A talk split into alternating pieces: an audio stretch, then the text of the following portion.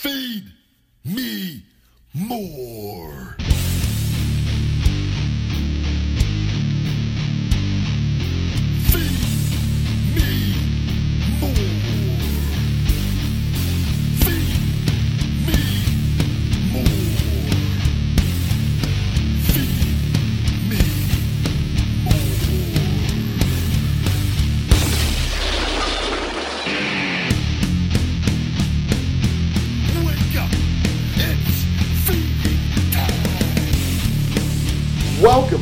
Conversation with the Big Guy. I am the Big Guy Ryback, back with another episode, episode 99.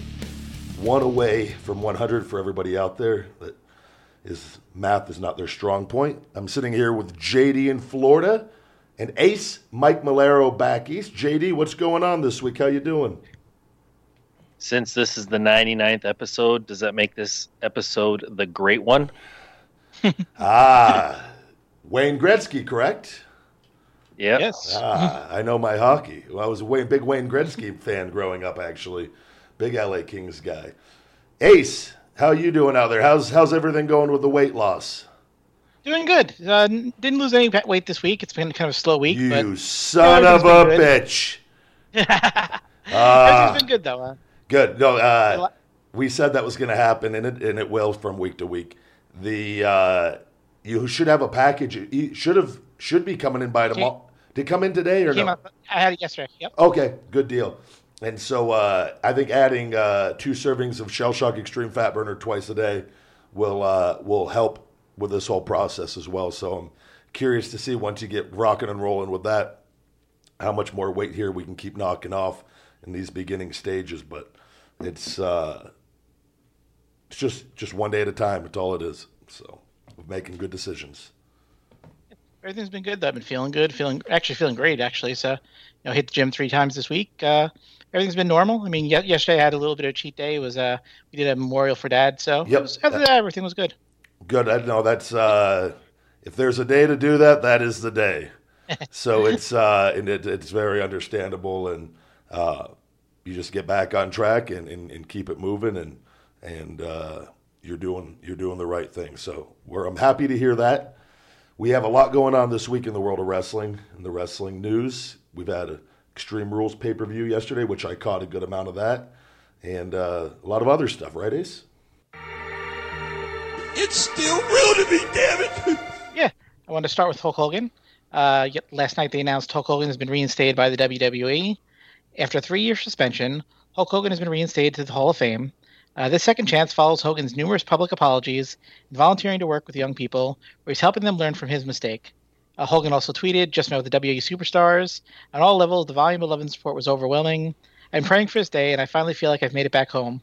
Only love for the WF, WWE universe, brother."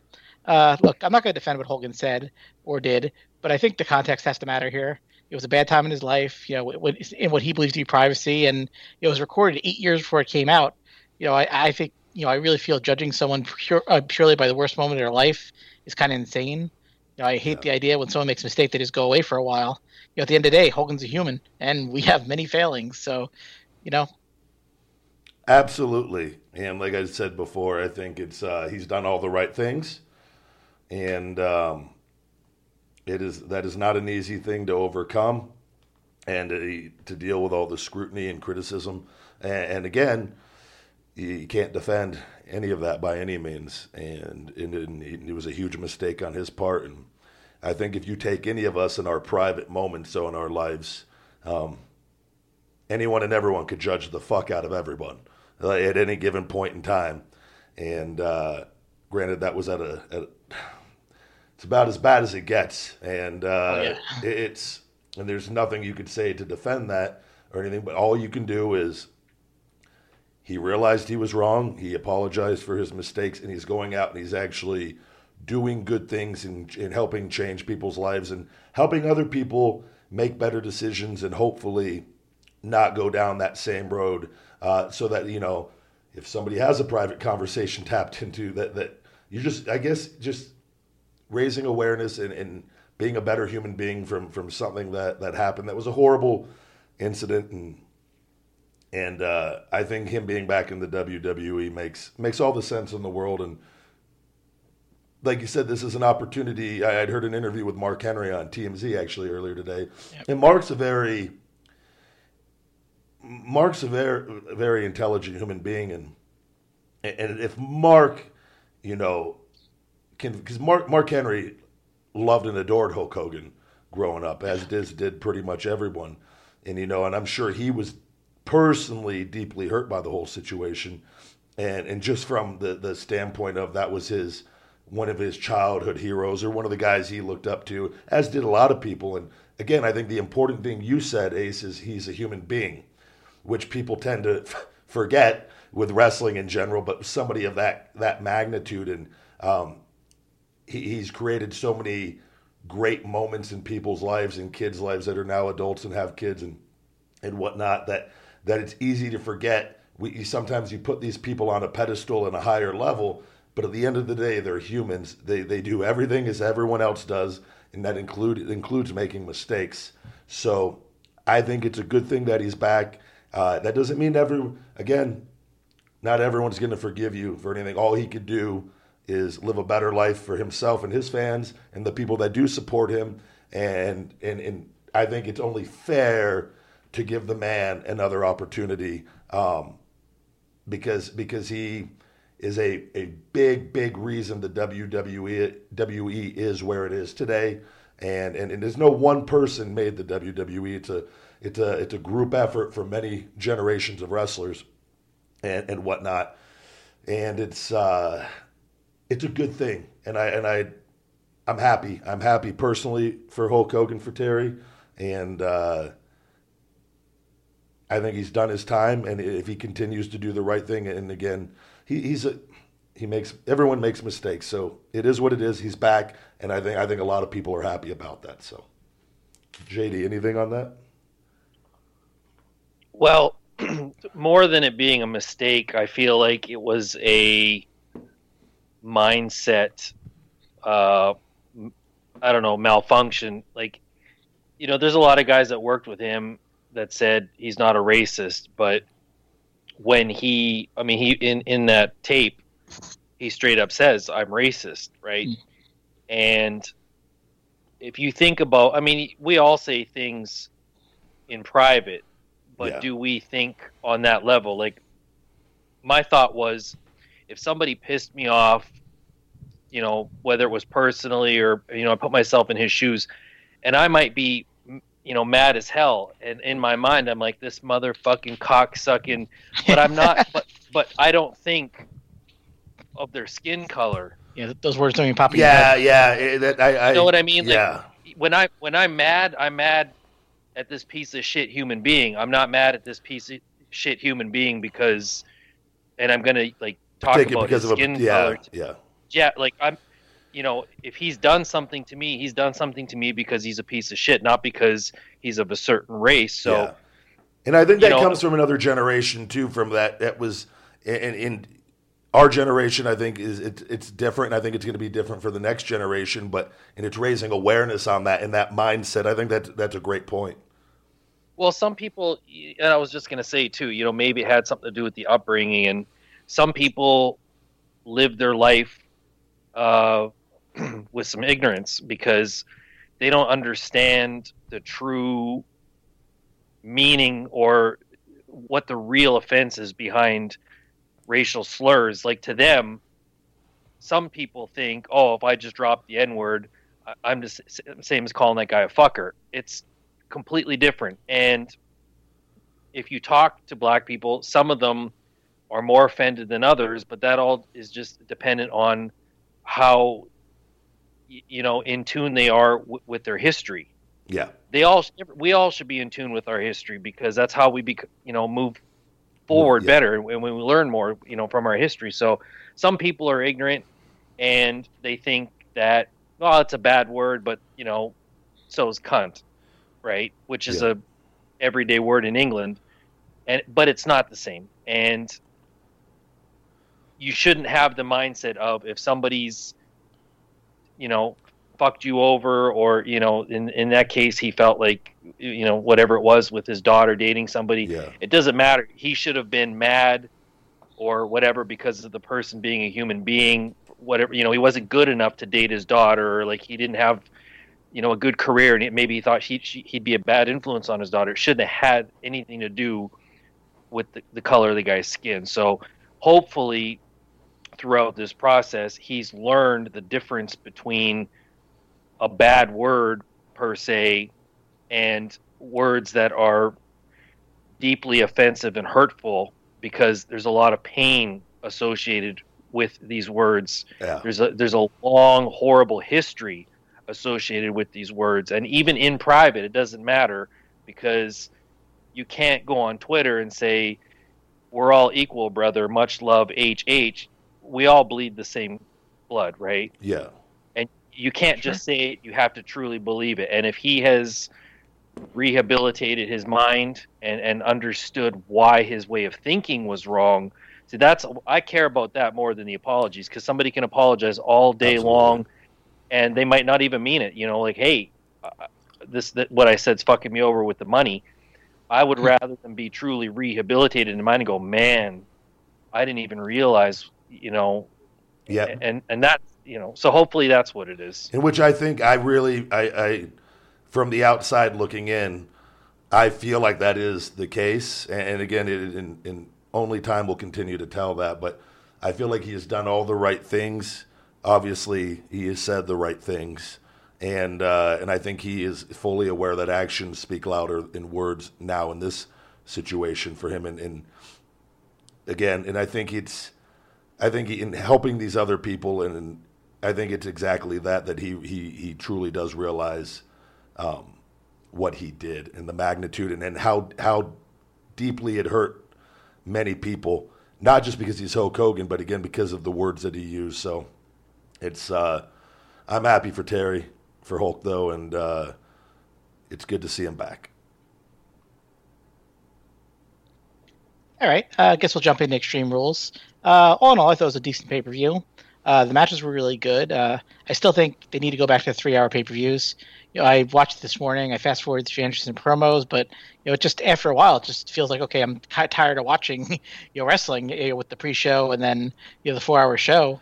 Uh, they probably could easily cut out two or three matches and still had had a better show. Uh, you know, Finn Balor and Baron Corbin. It was a good match, but it could have gone. Uh, they did the five second match to put the U.S. title on Shinsuke and bring back Orton, but you could have done that on Raw tonight instead. Yeah, no, I actually I enjoyed uh, the pay per view, and I thought this was one of the first times I feel like in a while. If you watch an NXT show, and this is nothing against, they're cookie cutter matches now, and what I mean by that is everybody's doing all the near falls, and it's that every match is almost identical. Everyone's doing all the same moves, and again, it's up to the people promoting the show to control that which I thought last night WWE had a really good balance of different match types leading up to the end of the show. And again, what I mean by that is you're not seeing all the matches uh, going 20, 25 minutes with with all these just kicking out of finishes and near falls and this and that. Um, I thought like again, Curtis Axel, Bo Dallas, that kind of came out of that wasn't the longest match in the world, but it it was the pay per view built last night. I thought, and it had and it had it had a little bit of everything. And you know, you got your Rollins and uh, Ziggler main event. that You know, they're going to go out there and put in the time and put in the near falls and the things of that nature, and give you that type of matchup what everyone is expecting it to be. Now, if you go out there and do that with a show that long, again, Dr. Tom Prichard, brilliant brain uh, for pro wrestling. It would always equate. You could go. You can only watch two elephants fuck so many times. Uh, you know, you see it once. Oh wow, that's wow. You see it twice. You're still. You're still fucking has your attention. By the third time, you're just like Jesus Christ. So you can't.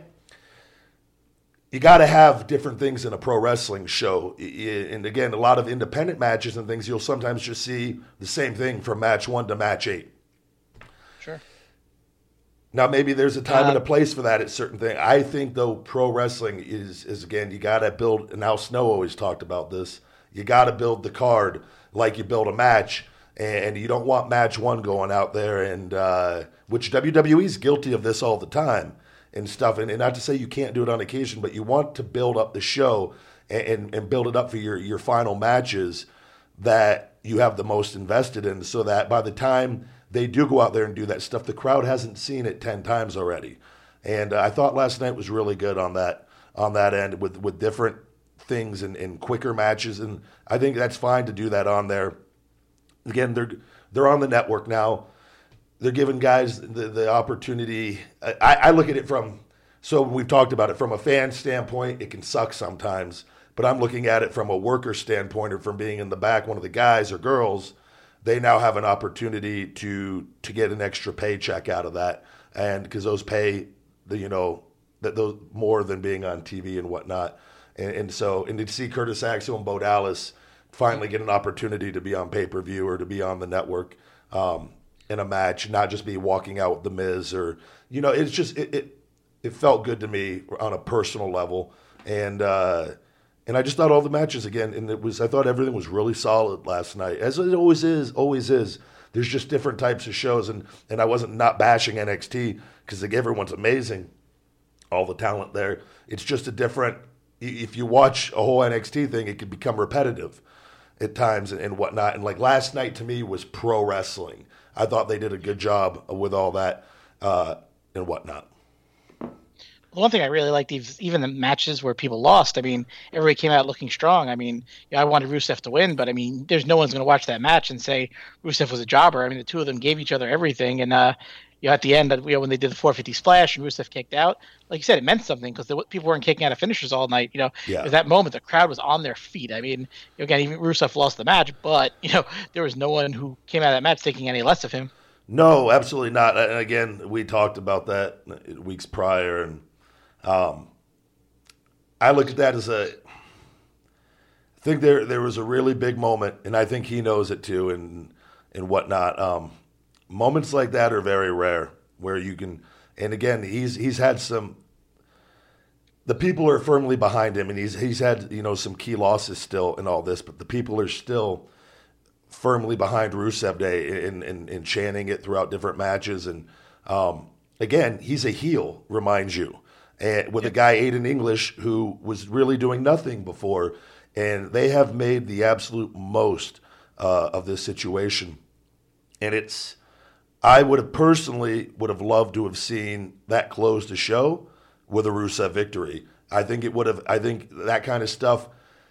I think it makes. It, I think it raises AJ doing that kind of stuff, and it's not. That's not AJ's call. He's just doing what is asked of him and, and whatnot.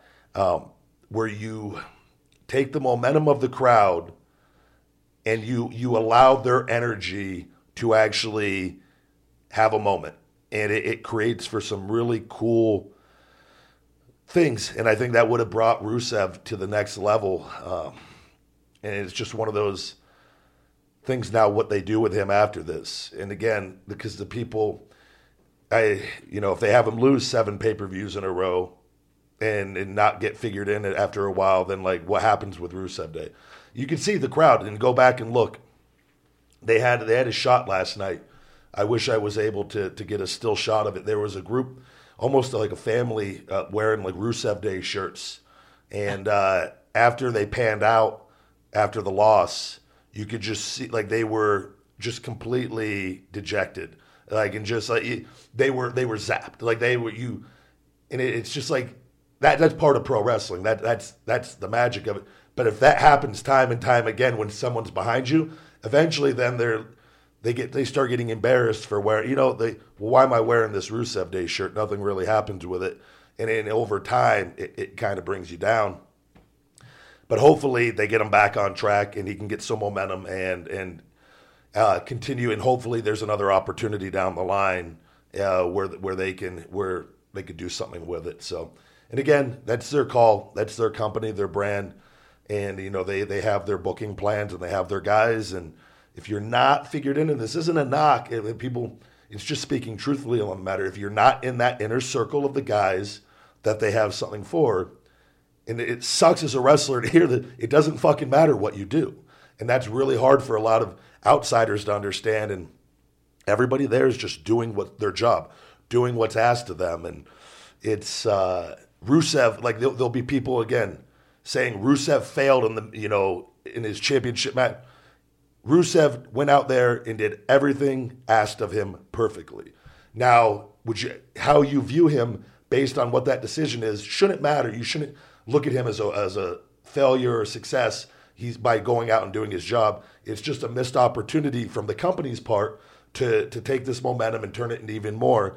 And you ask yourself, well, that doesn't really make a lot of sense from a business standpoint because his merchandise numbers are supposedly good and whatnot. They're only going to get better if you give the guy, make him quote unquote appear a winner, a quote unquote champion. He, but again, in that it just it kind of just it puts a little dink in your armor, and I just hope they get him back on track and he could do something with it moving forward. Uh, the main event was a great match, uh, the Iron Man match with Dolph and Rollins. Uh, you know, Dolph retained. Uh, I actually saw some places call this match boring. I think they're friggin' stupid.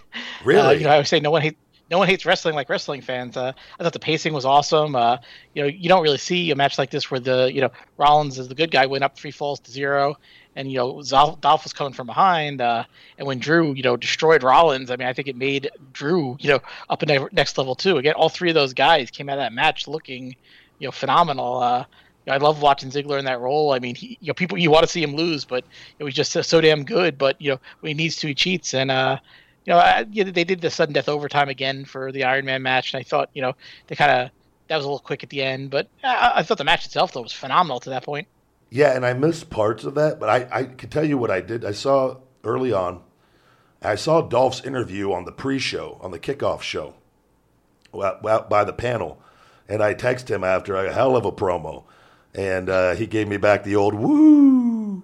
Uh, he is in the zone right now, and I think it, from a psychology standpoint, he's this guy. He, he's he's amazing in the ring. He's an amazing fucking hell of a human being, and he's finally you put it you put as he says a big psychopath with him, and now it makes sense that he's winning after being booked. What people would say he's been booked horrible over the years at times and, and many missed opportunities as well as many guys.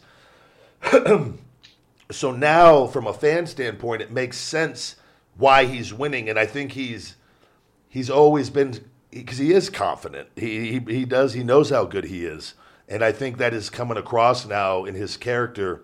And, and when I hear him speak, I know him so well and I just it's I was like I could tell when he's in the zone, and I feel like everything is clicking on all cylinders with him right now. And I, ideally, I would like to. You know, I think they're going to use this as an opportunity to do something big with McIntyre. But you know, I think you you're not doing any justice if you don't do something big with Ziggler with this too. As far as past the IC title, I think it's. I think you ride this to the main event with those two. I think you give Ziggler a hell of a, a run with the title. Then you pull the trigger with McIntyre so that it is, you know what I mean? That you, you get your full money's worth out of this and and whatnot. And sometimes they'll they'll they'll cut it short just to get the the result with the other guy. But I think if they really invest some serious time in this with the two, and really give Ziggler some real fucking momentum, and because of Drew, then then you know it really it really will mean something when they decide to pull the trigger with McIntyre it seemed like they sort of teased that tonight. Uh, you know, they had a three, a triple threat match for uh, the number one contendership, and Drew said, you know, I helped Dolph win the title last night, and I'm going to win the match. I mean, he lost to Reigns, but uh, you know, it was still cool seeing Drew, you know, elevated to that point where he was in the number one contenders match tonight. So. Yeah, no, I think he's done great for himself. I think he is. Uh, I think he's firing on all cylinders, coming back from an injury. You know, after coming back to NXT, and he uh, he looks great. And uh, to again, it's you don't know with a guy unless you put him out there and give him big opportunities how they'll do. And I think that right now he's getting some opportunities to show them what he can do in, in those in that key position or one of the key positions. So, and he, hell of a guy, and I've known him forever, and I'm happy that he's he's getting a chance now outside of what how he was used before, and so he seems motivated. He seems he seems uh, destined to do some big things this time around again, that all depends on how you're booked. So, but he's he's doing everything he can in his power on his end. I feel so. We'll see. We'll only time will tell on that. You know, from a wrestler perspective, uh, the one thing that I always wonder, like you know, last night when the uh, the crowd kept doing the countdown during the match to seem to trying to either get themselves over, disrupt the match. I mean, from a wrestler's perspective, what do you think? What goes through your head when the crowd starts? Okay, we're going to put ourselves over, like they tried to do last night. What were they doing? Uh, basically, because it was the Iron Man match, they had the clock counting down, and every time the last ten seconds for each minute, they would start counting down, and then make the the like a Royal Rumble like type Yeah. deal, But right? every minute they were doing it. yeah, Why? So that at, at one point the WF actually pulled the clock down, but then uh, Rollins and Ziggler got the ref's attention, saying, you know, we're using that to time our match, so put that back up. So yeah. you know, but it That- was just crazy. But the, like I said, the crowd was determined to get themselves over. It was Uh, unfortunately, there's nothing you can do about that from uh, from a wrestler from a wrestler standpoint, as far as you can acknowledge it. But it's um, again, here's an example too of, of a, in a crowd being. You can only do so much in certain things, and when you got to imagine, unfortunately, when things are planned, um, especially for a pay per view or a network or TV, it's really hard sometimes because again, you're working on a time schedule to go off of that too far that could be really distracting that that that that countdown type thing. And it, again it, it sucks because you're in there busting your ass and it seems that people are more interested in just doing that than actually taking in the match and whatnot. But again it's a long night. Four or five that crowd's been sitting there four five six hours. They've seen a lot of pro wrestling. So it, it's it's one of those you just got to work through it. And I thought those guys did a wonderful job of doing that. But it, one of the things with like with Braun, he was throwing Owens into the cage, and the crowd was chanting one more time, and then he did it. he, they would have just kept doing that all night. Like one, they just kept going one more time, one more time, and that's one of the deals. Like where you, you that's a situation where okay, you listen to the crowd, you give you get the feedback, you play up to it, but then they keep going with it, and eventually you just got to stop because. But like again, that was a match where you can kind of they're invested in that that particular moment and match where the Rollins and, and Ziggler thing was a little different as far as uh, going into business for themselves, and there's there's no rhyme or reason to it. I, I, I can't I can't explain it. I've been a part of those those Raws after WrestleMania where the crowd and I've been in the ring and they they're just chanting and having fun and they're they're solely there to try to just get themselves over essentially. But again, they they paid their money.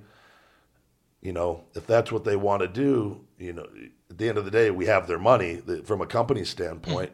It just doesn't always make the best uh, as a, from a wrestler standpoint, it's not always the best thing, just because it, it can be distracting to your match. But you almost got to just tune it out and do your match for the t everyone watching at home is best to the best of your ability. And I thought those guys did that. So okay. Um, they announced Ring of Honor and New Japan are going to be doing a show at Madison Square Garden for WrestleMania weekend. Uh, Ring of Honor announced today they'll be holding a joint card with uh, NJPW called G1 Supercard at Madison Square Garden during WrestleMania weekend on Saturday, April 6, 2019. The same night, W will be presenting NXT TakeOver six miles away at the Barclays Center. Uh, this is destined to join a long list of historical wrestling moments. Where better hold it than at Square Garden, said Ring of Honor COO John, Joe Koff. I'm extremely proud of what we've been able to achieve as a company, and I'm very appreciative of how great our relationship with New Japan Pro Wrestling has become. None of this would be possible without our fans, who are truly the best in the world. Madison Square Garden would not be possible without them, and for that I'm most grateful. You know, a few weeks ago, I'd said I'd love to see All In 2 during WrestleMania weekend at Madison Square Garden. So, uh, you know, it's, it's cool to see that Ring of Honor and New Japan are going to be doing it. Uh, I hate going out to Brooklyn, so I'll definitely be going to this show uh, for WrestleMania weekend, and I think it's going to bring a lot of attention for Ring of Honor and New Japan. yeah, definitely. I'm curious to see how they draw during that. That will be uh, with all the people out there, with all the fans and, and whatnot. That's um, I, I, I can see them. You said they're going head to head with NXT that night. Yeah, NXT Takeover. Yep. That'll be that'll be interesting because NXT typically they'll sell out for their shows usually, won't they? For that, so I, it will be interesting to see how many uh, people go to these and if, if the fan base is strong enough, and, and which I think it will be with the, the amount of people there. So again, this is uh, this has never really been done before, so it will be interesting to to see how it plays out. But good for those companies for getting that, and you know, if th- those arenas are all competing with each other and whatnot, and, and you know, WWE's always had is their big business, but you know, if MSG and from a WWE standpoint, if they could run Barclays for half the amount of, of MSG, at the end of the day, they're still running in New York, and they're saving money from a business standpoint and whatnot. But then that gives MSG the opportunity, you know, to maybe start doing business with some other companies and maybe at a better rate. I don't know. It's um, it will be interesting to see nonetheless how this all plays out. JD, anything? Well, I think you know originally when they said, I think the rumor was that it was just going to be Ring of Honor. Um, you know, I think that probably wouldn't have turned out too well, even with all the fans there, just because it's such an expensive building, and even if they are getting, you know, a, a good deal on it, I mean, what's a good deal if it's a hundred, one hundred fifty thousand a night to rent the building? I mean, you have to sell that bitch out to to to even break even, depending on what your ticket prices are. I mean, it's not like the UFC that's going to go sell twenty thousand tickets at MSG and do twenty million dollars at the gate, right? Because I think WWE's biggest gate ever at MSG was a couple million for one of the WrestleManias. So I mean, it, it just shows you how much of a difference there is in ticket prices. And obviously, Ring of Honor wasn't going to go in there and charge uh, WrestleMania ticket prices. So, but now that they're you know doing a joint show with New Japan, New Japan has money, New Japan has stars, New Japan has a completely different audience that they can market to. They do have a growing fan base in the U.S. and it's important. I mean, you know, some of the stuff we talked about recently with with uh, WWE trying to or potentially locking down some of the smaller indies to put them on the network. You know, some people might think that that's a good thing, but when everything's under one umbrella, even if you know some of these smaller feds keep their names and stuff, don't think for one second that there isn't going to be some influence by WWE because it's their network. Sure. And Absolutely. there there will be, you know, rules and if not rules, there will be guidelines and they will corral everything how they want it done. So it's more important than ever. I mean, there's never really been competition since WCW and it has hurt the industry as a whole Yeah. to not ha- to not have that. I mean, even ECW, which wasn't doing big business worldwide or anything, but at least domestically, it was making enough noise that they were selling out every arena. You Yeah, know, it was they another weren't- option too for the guys. Sure. Well, it was, and it wasn't a twenty thousand seat arena. They might have been selling out four and five thousand seat, you know, arenas, but it's still was another place that was making a lot of noise. It had hype. It had loyal fans. So you basically had two and a half major promotions, which was a lot of work, a lot of cities, and a lot of opportunities. And now, you know, even though WWE tries to, uh, you know, we got SmackDown brand, we have the NXT branded, it's all under one umbrella. It's all on the network. It's all, you know. So I hope that they do really well and that it's just the beginning for them. Yeah. We'll No, probably talk. We'll probably talk a little more about this next week. But um, on uh, Amazon, they actually had a wrestling show that they recorded. They aired last month called Dojo Pro Wrestling, and what it was had a lot of big names on it, like Shane Strickland. Uh, hold on. Shane Strickland was on it. James Storm, Joey Janela, Jeff Cobb, and they did like a big, massive gauntlet tournament. It was pretty. It was pretty cool. I watched like the first two or three episodes. It was good. It was really no frills, but it's good to see those uh, alternatives out there. But uh, like you said, nothing's competing with WWE. It's just you know a lot of little indie people doing what they can to you know eke out little uh, little bits of little corners of the market. Absolutely, yeah. And I think it is with social media though and everything, there is an opportunity for more promoters and stuff to, to make a little bit of money. And uh, that doesn't mean necessarily the guys are making any more money, but it's uh, that's a whole different you know conversation. But it's um, I don't know. It's uh, I think it's a it's a good thing that they're able to run those shows during WrestleMania week. I think it'll be a it can open the door for doors for more things in the future, and, and maybe not always. You know, maybe SummerSlam weekend. You know, they start where maybe it's the the big four because if WWE starts running these arenas for their big four pay per views on a more regular basis, which only makes sense from a business standpoint. If you can make, you know, eight million or ten million on a gate over, you know, one or two million or what, it, it just it just makes sense if, if if the demand is there, and if this can also bring in these other organizations and they could run bigger shows than they've run in the past, it, it allows for hopefully more paydays for the guys and more opportunities for, for wrestlers everywhere. So Okay, our last story of the night it was about Martha Martha Hart. Uh, apparently, a couple weeks ago, Bret had done an interview with uh, the In the Corner podcast, and he referred to Martha, that's uh, Owen's widow, as a very obtuse, square-headed person, and accused her of trying to erase Owen's memory. He said that it bothered him that the fans that loved Owen so much didn't get a chance to remember him. So Martha ended up t- issuing the following statement. The suggestion by Bret Hart that I'm erasing the memory of my late husband, Owen Hart, is reckless, irresponsible, and clearly untrue. Bret's comments are rooted in the fact that I've steadfastly refused to work with WWE to exploit Owen's image for commercial gain. Owen was an incredible entertainer, and I know that his fans around the world enjoyed his wrestling career immensely. I encourage them to continue to do so. But I'm firm in my belief that WWE was responsible for Owen's death. As a result, I cannot and will not support any efforts by WWE to profit from Owen's memory. Uh, Bret's comments are disrespectful and cruel. It's disappointing that so many in the media have chosen to report them without seeking my perspective. Where Bret may believe, the fact is that far from erasing Owen's memory, I devoted the last 20 years to celebrating his life in a very public way. Uh, to me, the sad part of the situation has always been that there's a group of fans and Bret himself who, you know, don't want to understand that they're still dealing with a grieving family. I mean, Owen was a hell of a talent. He has a hell of a legacy. But, you know, it's always like, well, Owen should be in the Hall of Fame. And as a fan, sure, I'd love that. But, you know, at the end of the day, I have to look at that family and say what Martha and his, his sons want. That's got to be more important than what, you know, the fans want, what Bret wants, you know? Yeah, no, absolutely. And again, I can't intervene anything with with the family with Bret and Martha, and it's none of my business. And it's it's a horrific incident. It's affected all of them. With what words can't even do it justice, and I and I have no idea what any of them have gone through. And Bret it affected differently probably than the family, and it affected them all on on, on at a very deep level.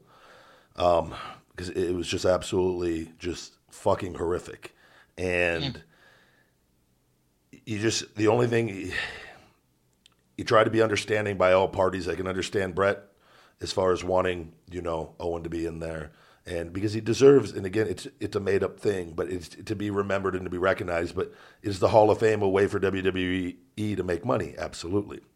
So, and, and, and perhaps the solution on that is is is WWE offering the Hart family a certain amount of money to induct Owen where, where the family is well taken care of. If that they are profiting on the situation, which I would believe they would be, like they have anybody else that for the Hall of Fame, and you know, so because that could be a thing where WWE. I don't know. I don't know if people get paid for that or not. I, I, I and I've heard certain people. I don't know if it was. Um, I can't remember who it was, but they, they said they wanted one hundred and fifty thousand dollars to be inducted, and and that's understandable because the company is going to be making a certain amount of money. I don't know how much they make on any of that. I don't have those those those numbers. I think I think Bruce Prichard said it was like five hundred to thousand dollars, if I remember correctly. That they pay the the uh, talents for it. Inductee. Yeah, that's what I remember him, Bruce Prichard, saying. Yeah. So again, that I would imagine that the, the WWE is making uh, a lot more than For that. sure. Um, and every talent is different, and every talent is allowed to have a different price point. Some just might want to be recognized.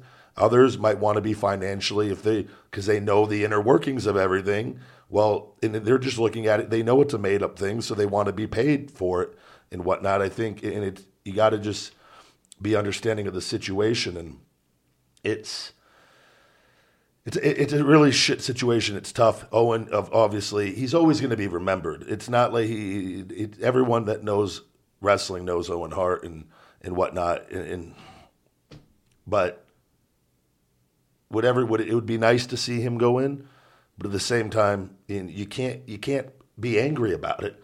You can't because you got to understand the family. Put yourself in their shoes and what they have gone through and what they go through and. and and, there's there's anger and resentment towards the WWE from that family. I'm sure that will never go away. Nor it, it's he, he died under just absolute shit circumstances, and and it's mistakes happen. What, but it, it's it affected them at a whole other level that we can't understand, and we have to respect that. And it sucks to publicly see anything with a family like that, you know, where they go back and forth like that. But again, everyone's human. Everyone has feelings. And it's just, unfortunately, this day and age, everything gets, especially with Bret, they want to bring up everything with him and again, and it's not he's. And they, they try to paint a certain picture sometimes and whatnot, and it's uh, it's unfortunate because you know he's a good guy, and, and it's just it sucks all the way around. But hopefully, this will move on past in time the the situation could be rectified, and I think it will at some point. But we, we no one knows what, what is going on fully. So, JD, I know you being a fellow Canadian. Well, you know, I, I can see both sides of it too. I mean, first of all, this going on right now, and probably has been for a while. I mean, it's a it's a family issue. Yeah, So, you know, anybody who wants to try and chime in who's not family and thinks their opinion's worth something needs to give their head a shake. Um, I, I, you know, I think Bret's probably coming from the perspective of, you know, in those days the schedule was ridiculous. You know, they were wrestling five, six, seven days a week. There was the double shots, and he saw Owen put in all that work and all that travel, and he saw for years, you know, that Owen took on that schedule. In addition to the fact that he was just ultra talented, so you almost probably think, God, you know, that he he he survived that schedule, and not only did he do what he did with a smile on his face, and he did it with all that talent, and you know, Owen. You know, aside from from Austin, you never really heard of him ever hurting anybody or, or, or you know not being safe in the ring and everybody loved him and Sure.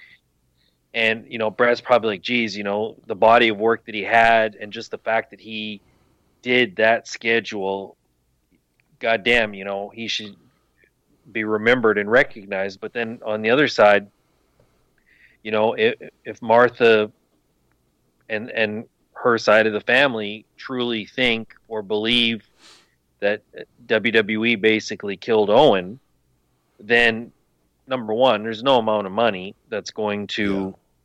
change their minds.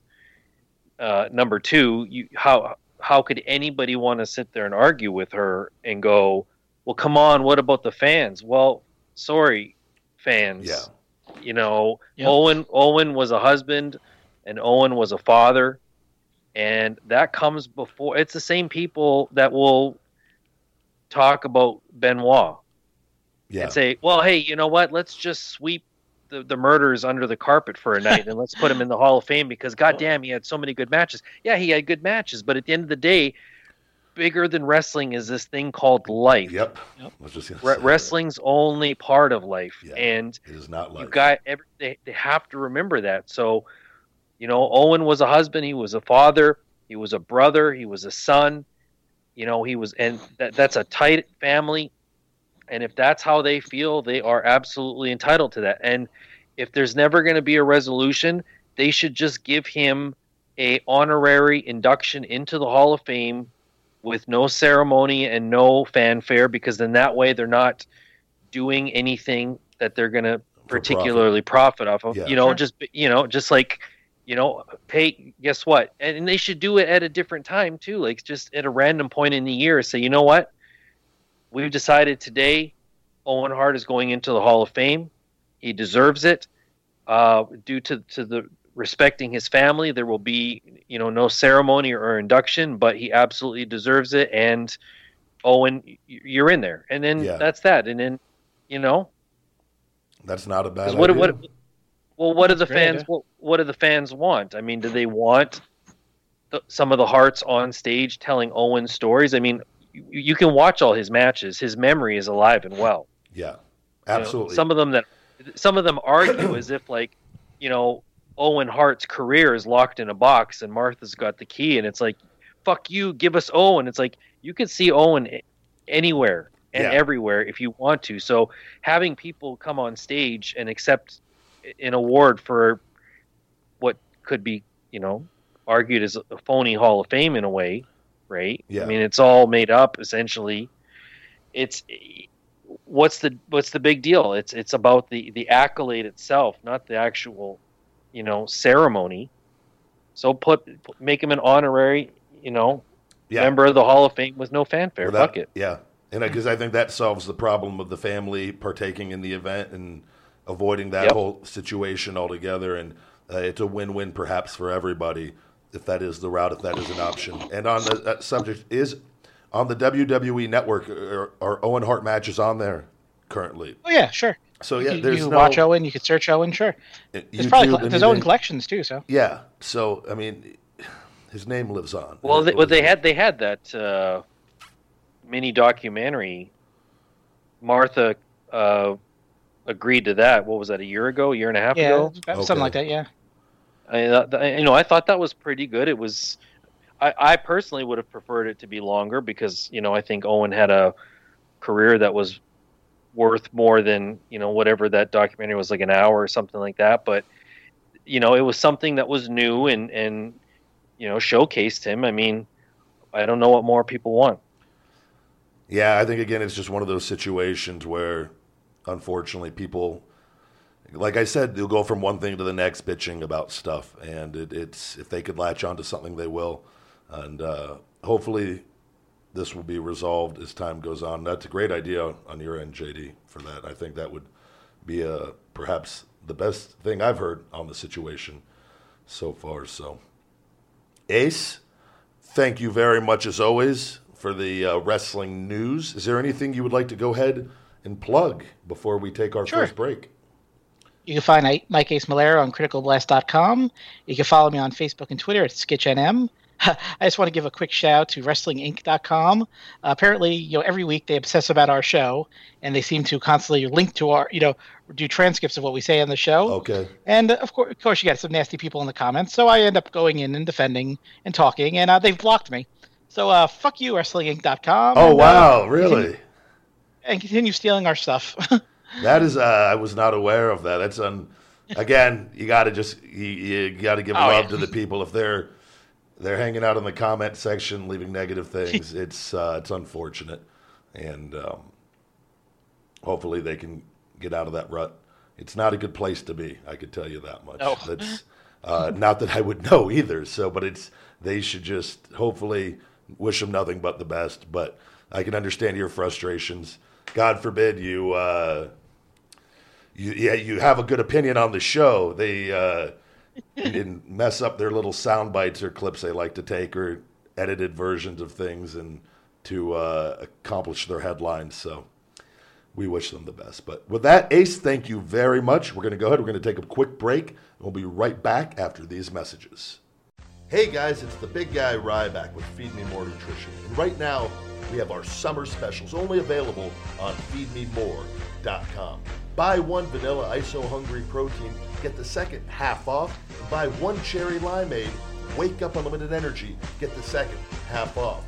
The Big Guy Testosterone Booster is now back in stock, and check out our Finish It Branch Chain Amino Acid Electrolyte Pump Matrix.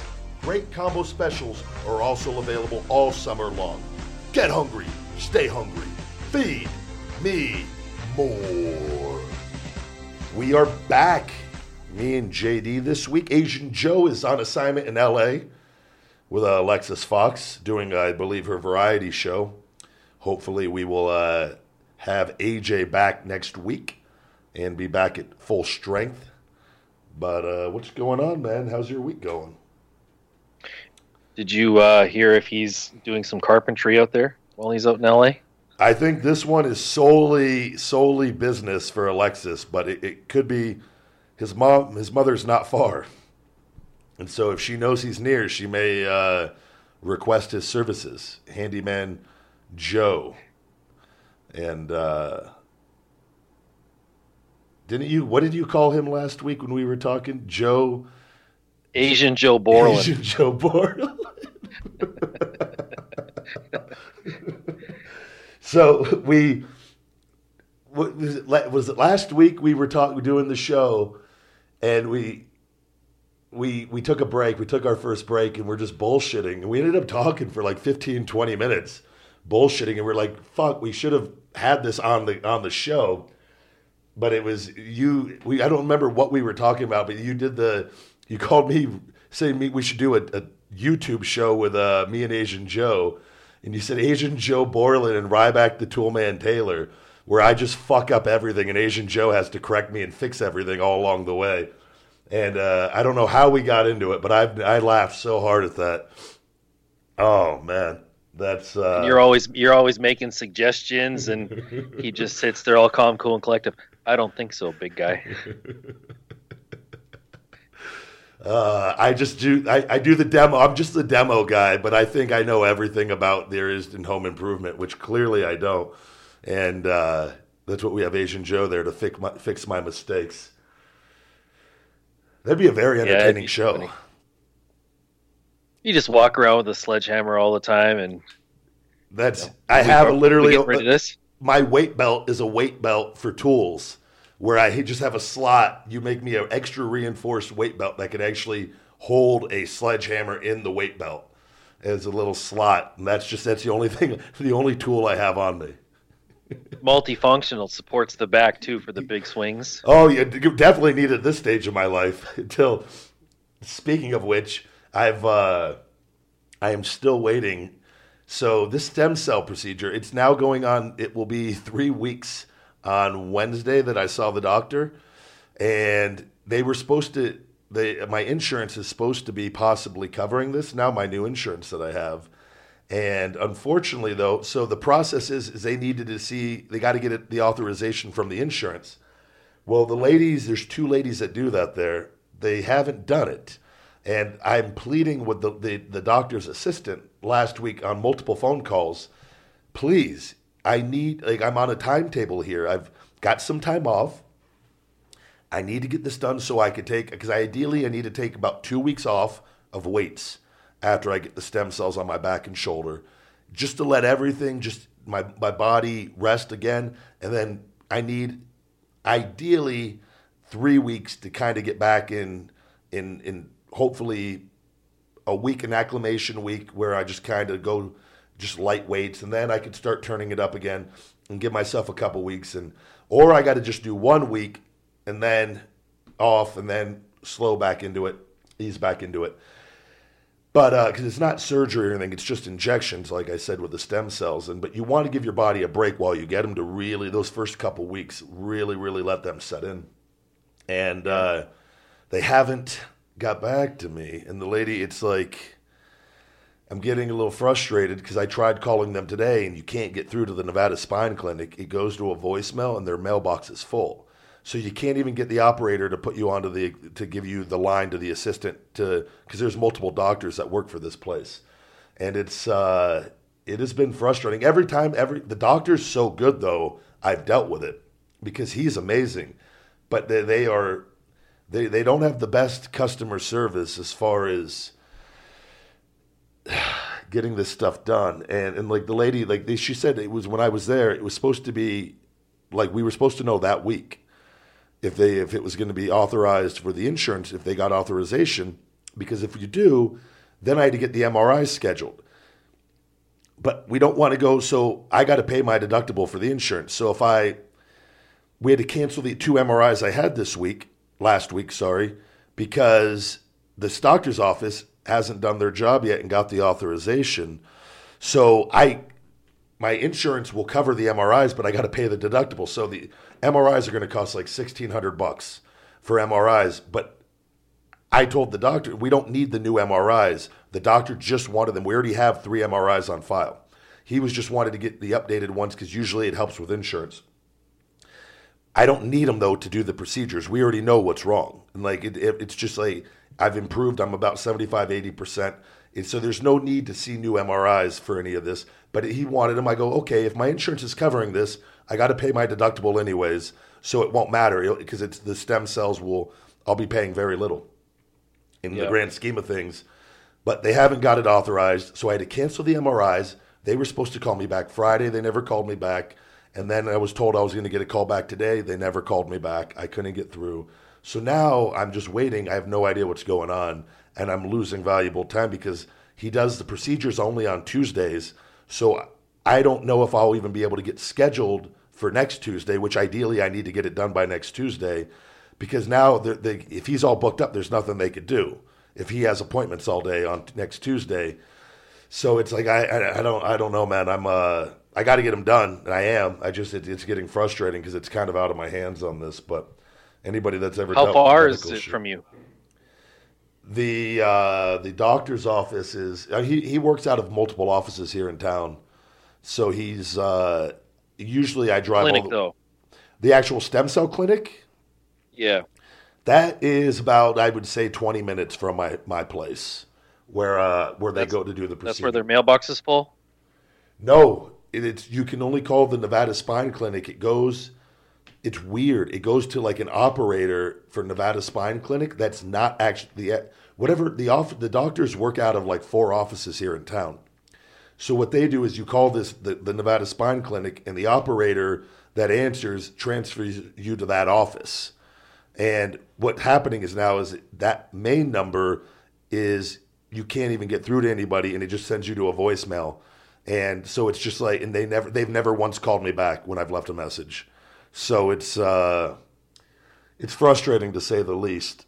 But it, it's, and I tell, I tell them this every time. I'm like, you guys know that you really don't have good customer service. And I said, I, I mean that in all due respect. I said, I go, it's really hard. And they go, we know. We're just they're they're undermanned and they're they have the doctors are seeing too many people, which is a, a major problem with a lot of doctors' offices because they're going for volume rather than quality. But again, this guy is amazing with what he does. He he's a he's a wrestling fan. He knows me. He understands what I'm trying to do, the battle I'm trying to overcome, and he's very supportive of it. And uh, again, he's done seven stem cell treatments on me, and he's about to do number eight and number nine. So I just got to be patient, and hopefully, I'll wake up tomorrow and I'll try my luck again tomorrow, and hope to God I can get through. Because like I, they won't even let me schedule it until they know if insurance is covering it. Because if insurance isn't covering it, I'm I'm going to be spending. It's probably going to be between ten and twelve grand on that. It, it's not cheap. So, but again, it's it needs to get done, and I, my health is my number one thing that I am I am after. It is my number one reason for living. You cannot live without health, JD. So, I'm uh, my my Can't? From last I checked, I, I believe you can't live without being alive. So what if what about tomorrow if you wake up, you give them a call, and if that doesn't work, what if you pick because you said they operate out of uh, four different clinics? What if you drive to the nearest clinic? I mean, at the end of the day, even if the doc's not there, there's going to be some staff there, right? And I mean, I Uh, don't yeah, know. no, that's a are good. they call? Are they calling or fa- or faxing the insurance company? Because if you They were supposed to in call. there, They were supposed to call. Like that was the end. I've had multiple phone calls with the doctor's assistant, and she doesn't do the authorization. They have two girls, and then one of the girls decided to take off like three days in a row. And I said she can't. She was supposed to call me and just chose not to call me in that time, even before she took the three days off. And I'm just like, and they knew they knew from day one how the my, the time schedule on this time frame. It, it's really frustrating. You're dealing with people, and and, and they don't necessarily care about their job, and it's they go there. They're probably collecting a paycheck, and they it's but authorization. It doesn't matter how backed up you are. It's now going on three weeks. It doesn't take three weeks to get. You can they can call and get that information right away, and they have to be the ones that do it. Unfortunately, he's in. He's performing the procedures all day tomorrow at the Smoke Ranch location, um, which I know that's where I've gone to got, get them all done. Uh, I might have to wait till Wednesday if I can't get a hold of them. Plus two tomorrow. I got a lot going on, which we'll talk about here. But it's um, it'll get well, they have sorted out. people at every location who who would do the billing and or Uh, authorization. no, it's right? crazy. Because- This is like a different like it's he has his own team around him that travel with him to every location. It's like his one assistant and it's like um and then the, the two authorization ladies and I don't know who else he has in his little circle. He has it, the team there obviously for the procedure days on Tuesdays and whatnot, but it, it's not it's unlike anything I've ever seen. Everyone has been difficult. Like it, it it's and it just happens to be he just does such a good job. I put up with it because I don't know who else. Quite frankly, I don't trust any other doctor to inject uh, a, a huge needle into my disc in my middle of my spine in in multiple locations and into my shoulder joint. He's helped me so much already that I and I've told him I was like I wish that I had a direct contact with him, and it hasn't. We have not gotten to that that point yet, but hopefully we get it sorted. but I got it like tomorrow. I was telling you, I got I got to wake up early and get my training in tomorrow. I got to do the Keeping It 100 podcast with Konnan and Disco at 2:15 my time tomorrow. So stay tuned for that coming out. That should be a good, a nice little deal. And then I have I got to take a call with the marketing team tomorrow for Feed Me More Nutrition on some upcoming things. Um, switching the website over to Shopify to make the, the checkout process a little smoother, a little easier. And uh, we had a meeting with the Facebook vice president, actually, they did, and uh, with some tips on everything uh, on, on the Facebook ads and, and the website and kind of linking that up and making sure everything is firing on all cylinders. So we got to go over all that tomorrow. And then I'm, I told you I'm recording a um, Feed Me More Nutrition social media. This is going to be for YouTube because we're going to start running ads on on YouTube, and uh, obviously I, I got one video me and you have talked about where I'm going to actually I have all the different supplements, the bottles of the ingredients in Shell Shock Extreme Fat Burner, nine different bottles, and I'm gonna we're gonna visually show people all the ingredients that goes into to one bottle of Shell Shock Extreme Fat Burner, which is by far my number one best selling product and uh, is really, really taken off. So uh, we are fully getting behind that. But we want to film a commercial where, and to, to, to visually paint a picture for our audience out there, we're going, we're, again, you can't like say, oh, we're going to try to do a viral video or anything like that. But you, you try to be like I listened to interviews. You you sent me an interview with Billy Gene, this Billy Gene is marketing guy who's who's done very well for himself, and, and he was on the Andy Andy's Andy Frisella, Yeah.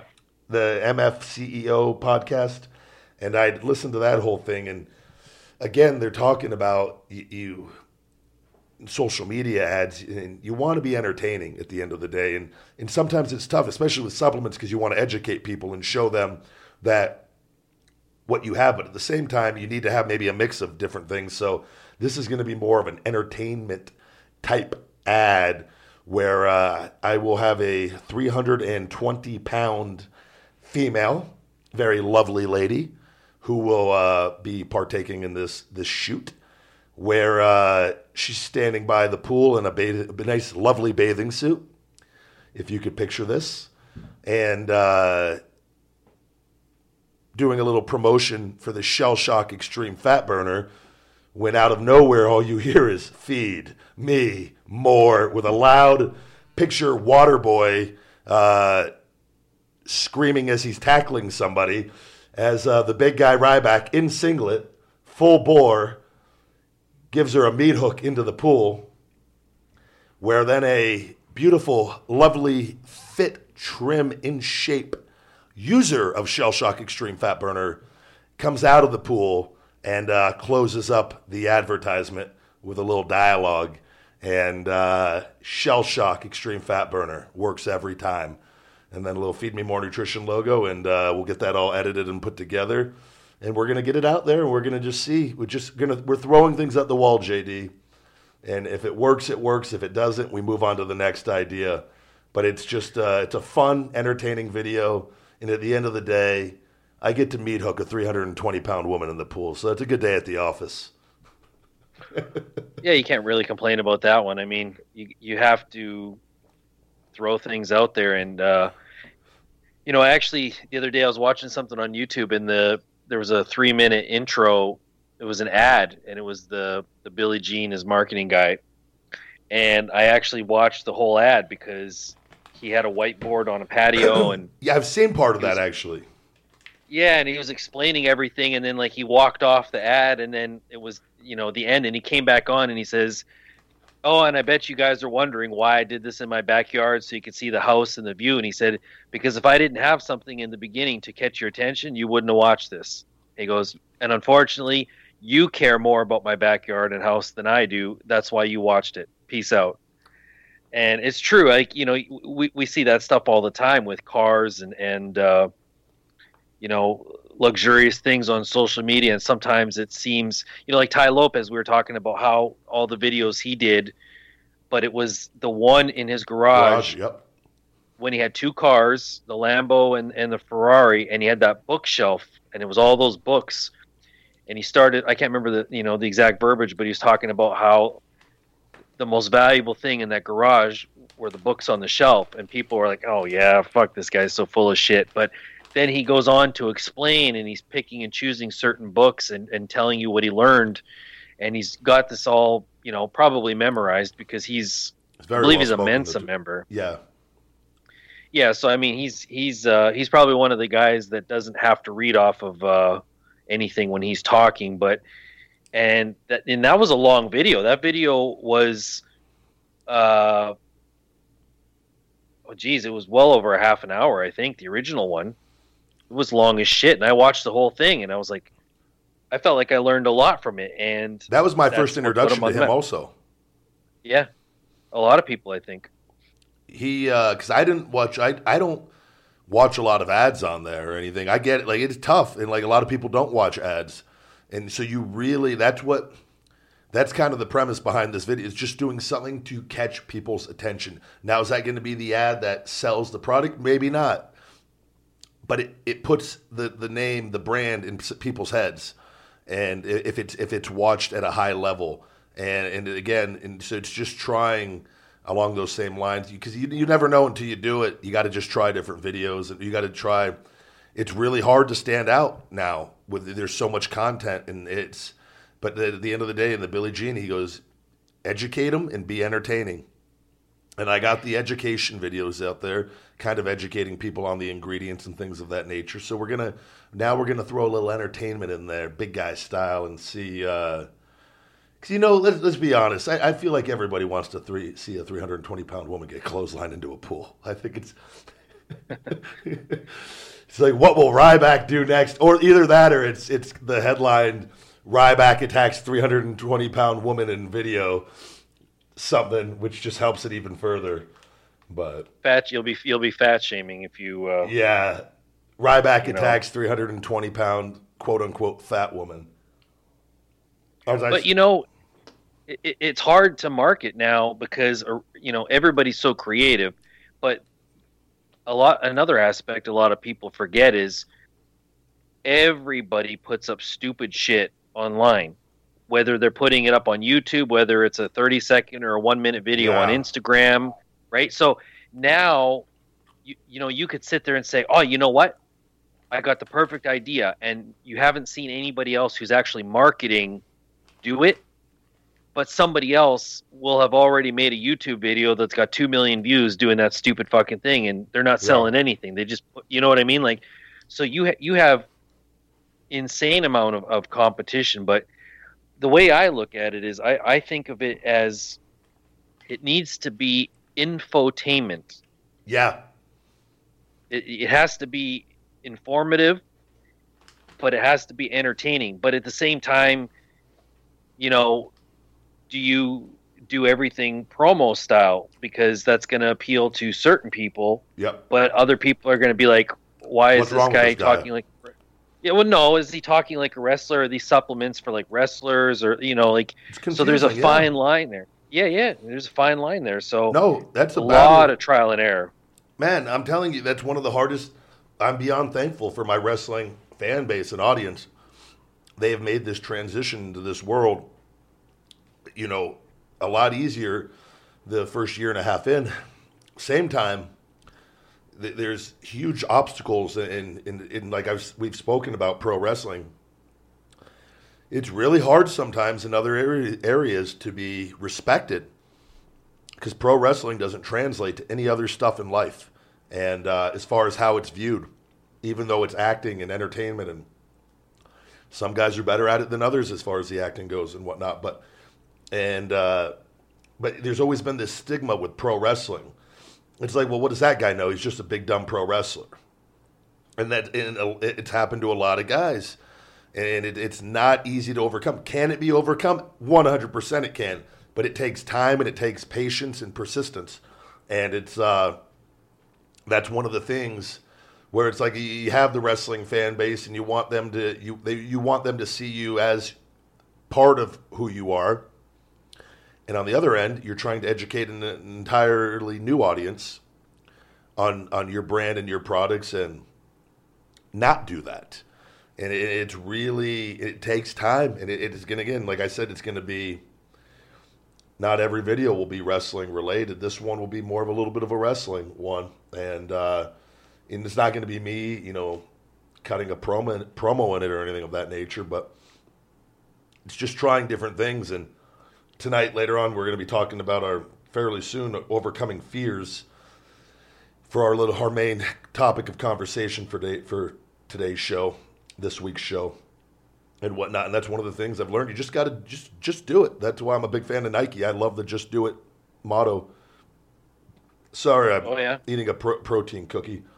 I actually, uh, if anybody, I'm Lenny sure we'll get complaints. Of, well, we can hear you chewing your cookie on the, the for the angry tweets. We should do an angry tweet of the week every week. That I feel like is always good for one of those.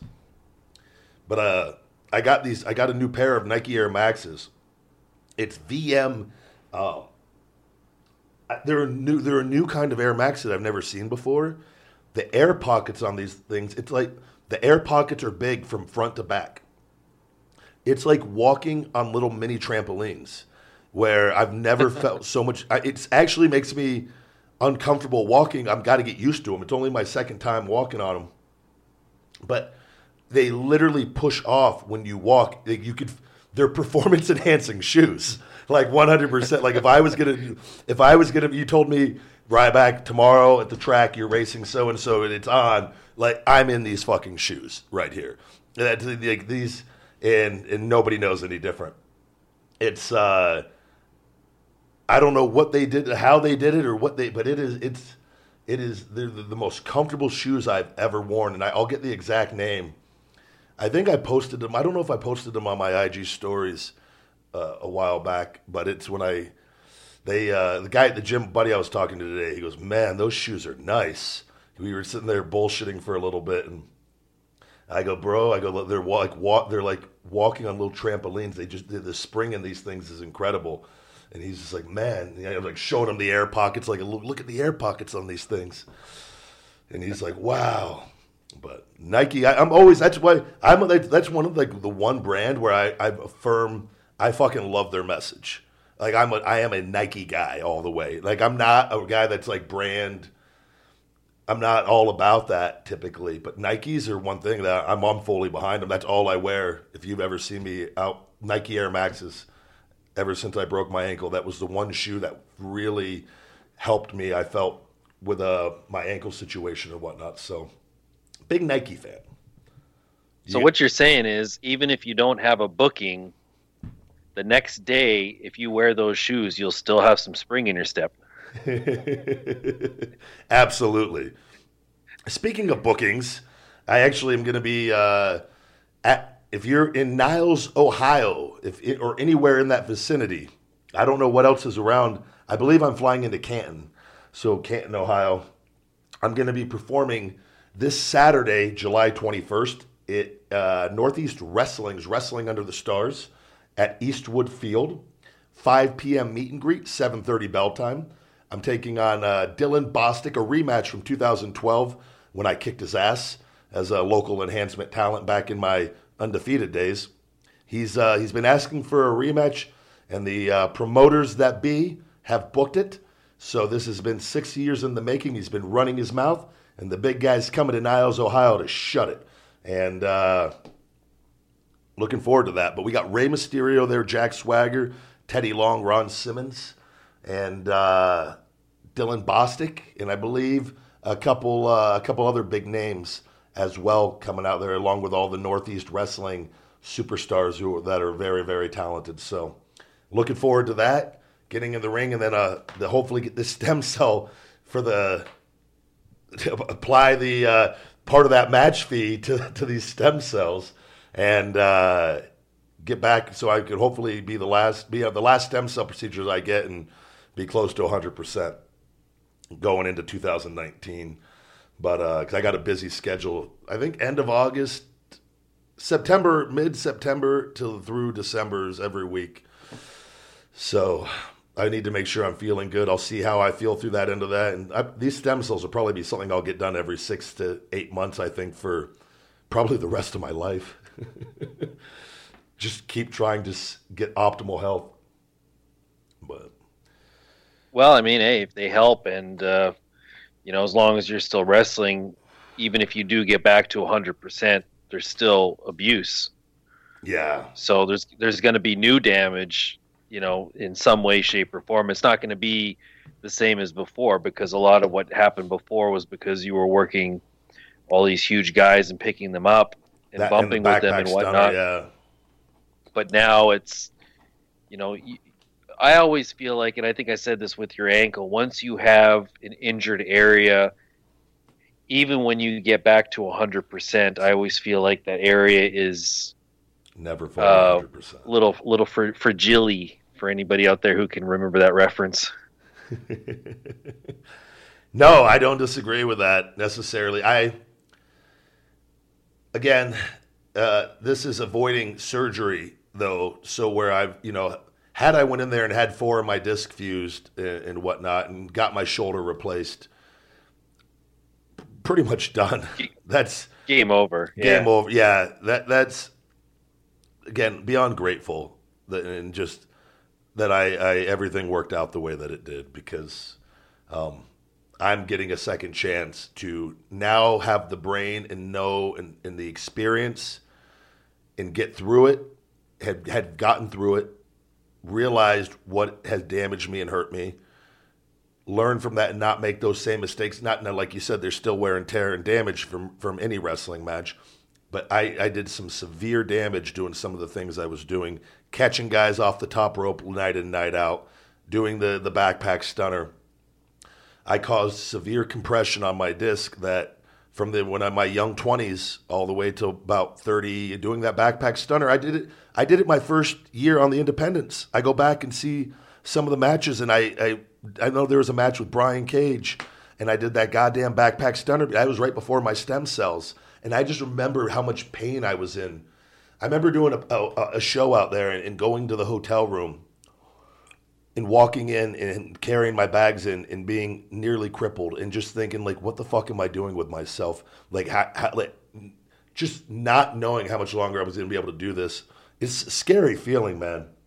It's all i've done for my adult life. And uh, like i said but having the time to be able to find these other ways to make a living outside of wrestling has been very valuable. And def- it, I've been forced to essentially, which is, is a blessing because I love being physical. Fuck, I most people I probably should just say fuck it. Let that's I you know move on, but I can't. I, I I truly can't. I love being physical, and I and it's all I've ever known my entire life, and I'm trying to get my body back to beat it up again, and and hopefully not at the level that I did before and whatnot. But it is. uh Man, what an experience it's been. That's for sure. I, I, I truly am concerned too. That Ember Moon girl. I, I wish somebody would smarten her up, and and and her doing that stunner off the top rope night in and night out. I, I it's she's not gonna feel it right now. Her discs are gonna get worn away though, and it is. That's the back stuff like that. I just I wouldn't wish upon anyone. It, it's such a deep weak feeling in your spine and then you start getting the nerve stuff and the nerves firing in your legs and it's fucking scary man it's um i don't know. it's a whole nother level from from you know i remember early on in my career you have bumps and bruises and you know maybe a pulled muscle or a strained muscle or you know your back is sore but you're not even thinking about discs or nerves or anything like that. You're just Never. like oh i need to ice my back or i need to get the heating pad or you know my knee's a little bit swollen or man you know i can't bend my thumb. But it's okay. I'll just whatever. And you know it, it isn't until years later you know and i don't know for you but for me it was a chiropractor. You know we i was actually in louisville because we got free chiropractic care and uh, with ovw and yeah they did up they did updated x-rays and the guy's like you have arthritis like your whole spine everywhere yeah and your and and your hips and uh, you know because he a lot of the ovw guys that he had saw were they hadn't been wrestling that long and at that point i'd been wrestling seven or eight years and he's like how do you have so much? And I said, well, you know, I've been wrestling longer. And he's like, how long do you plan on wrestling? Yeah. And I said, I don't know, in, until I get to where I want to go or, or whatever. And he's like, well, I can't tell you what to do, but I would advise you to seriously take this into consideration. He's like, you know, I don't know how old I was at the time. It was about 10 years ago. So I was probably 24, 25. And he's like, if you have this much arthritis in your back now, you don't want it to be when you're 40 or 45 that you can't even go to the gym because you have crippling pain. He goes, it's literally from your hips to the, to your. Uh, I think he said it was my the atlas in your neck. Is Yeah. that what it's called? Yeah.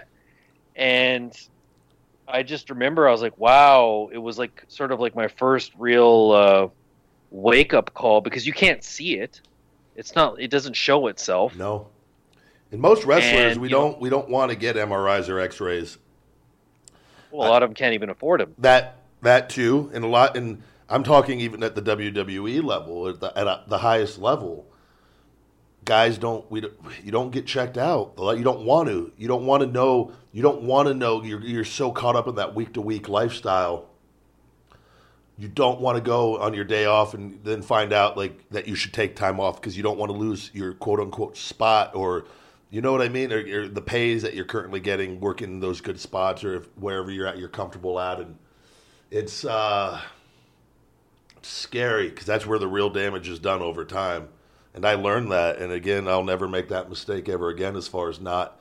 I was always trying to take care of myself and, and did everything. But you, when you're dealing with disc and joints, arthritis and wear and tear, and it, it's not just a muscular thing. It's, the, like you said, disc, nerves, and all that. It's a whole other level.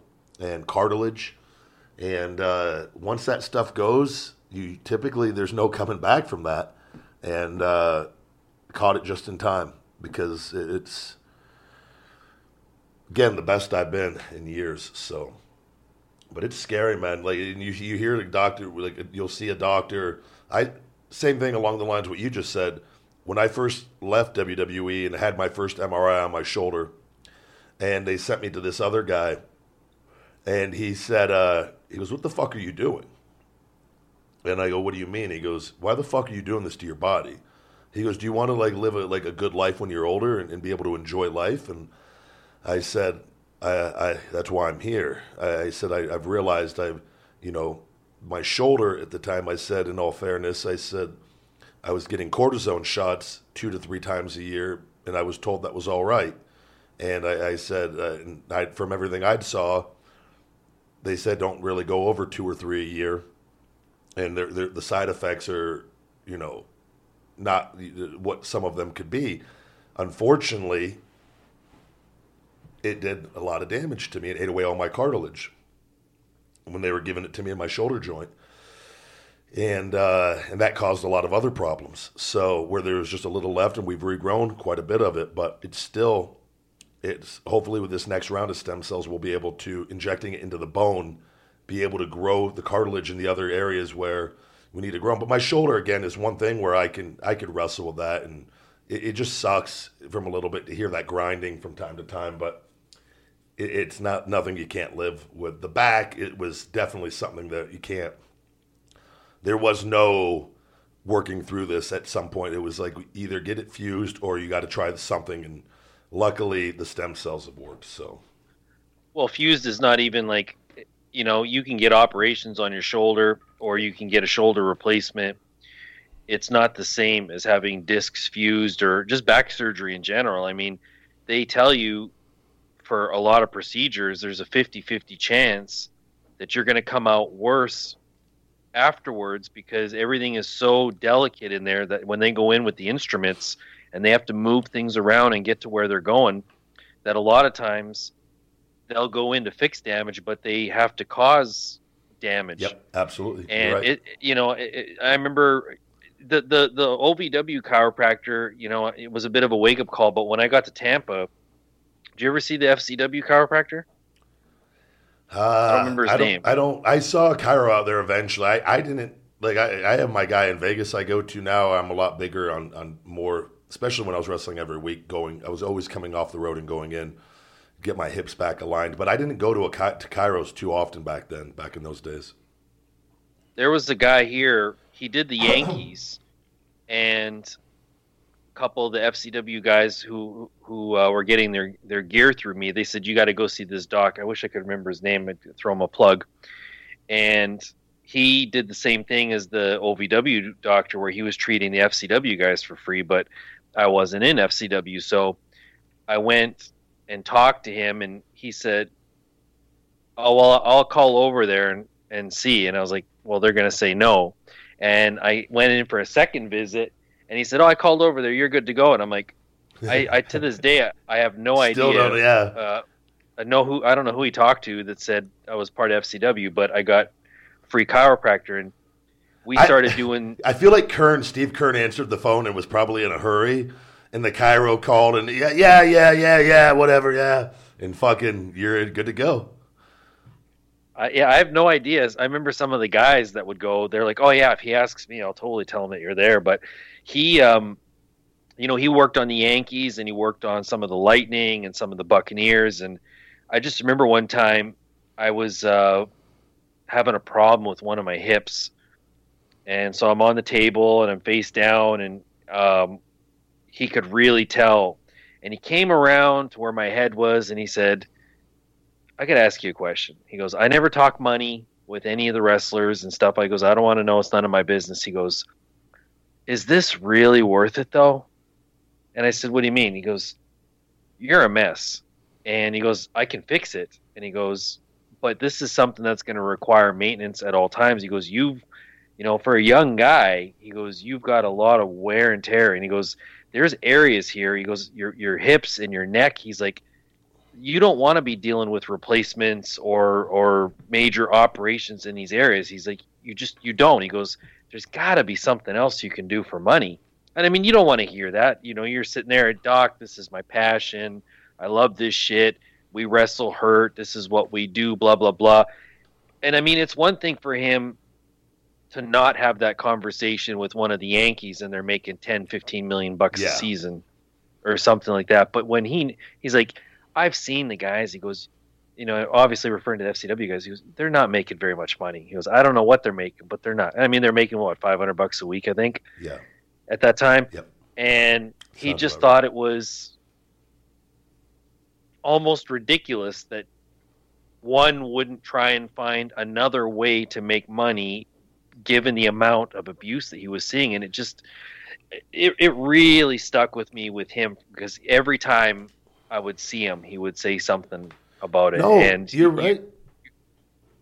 you really realize listen this guy's a fucking doctor. He's working on these multi-million dollar athletes so clearly the trust is there.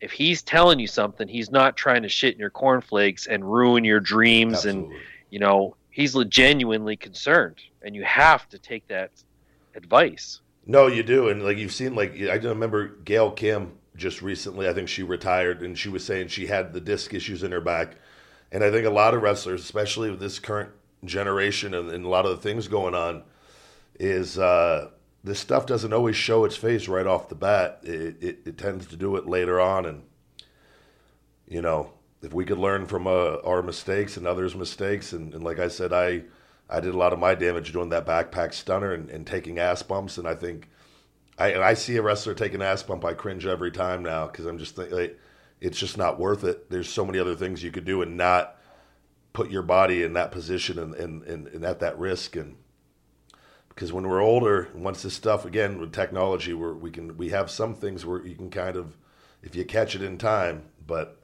if you don't, there's you know there's really nothing you could do outside of once you you get stuff fused and you're you're not going to be doing it anymore and whatnot, and you're not the same. So, but man, I think we go ahead. I think we take we take one more break here and we come back, talk about overcoming fears, a little conversation on fears. Everybody has them, but you gotta you gotta put courage above fear, and uh, we're gonna talk about that a little bit coming back from these we can messages. talk about sharks Fuck you, JD. We'll be right back after these messages.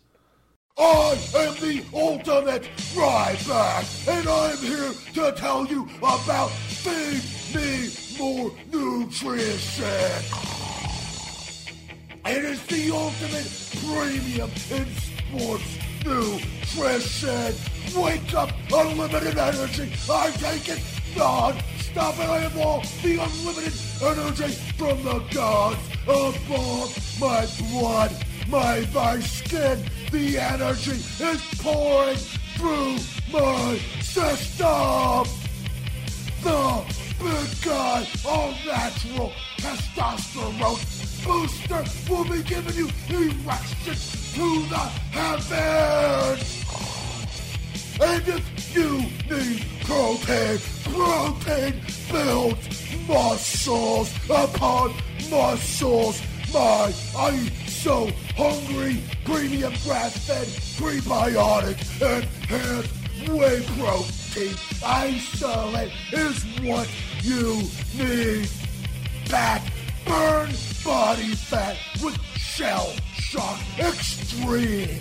Fat burner, the most powerful fat burner on the market today. Feed me more nutrition. Save 10% with Podcast 10. Available on feedmemore.com and Amazon. And we are back.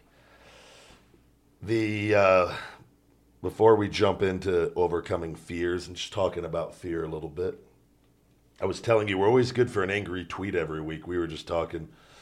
The uh, we had a nice one this week from a gentleman who uh, has has gotten on before, gotten on me for one renting out a townhouse and making money that I must be really hard up for money because I bought a townhouse to rent out to uh, start my real estate venture, which I am now reading uh, some books on apartments and uh, starting to, to look at some fourplexes and, and see what I have to do to move into that avenue because I don't want a bunch. I wanted a single property to get a little bit of experience, and obviously the Airbnb thing thing fell through. But with the Fuck you, Ryback. Yeah. You mean move into the apartments, right? Because you're hard up for money. Yeah, yeah, and then the the cameo thing because it's, it's fun to cut promos and do videos for people and make them happy, and make a little extra, you know, money on the side doing that.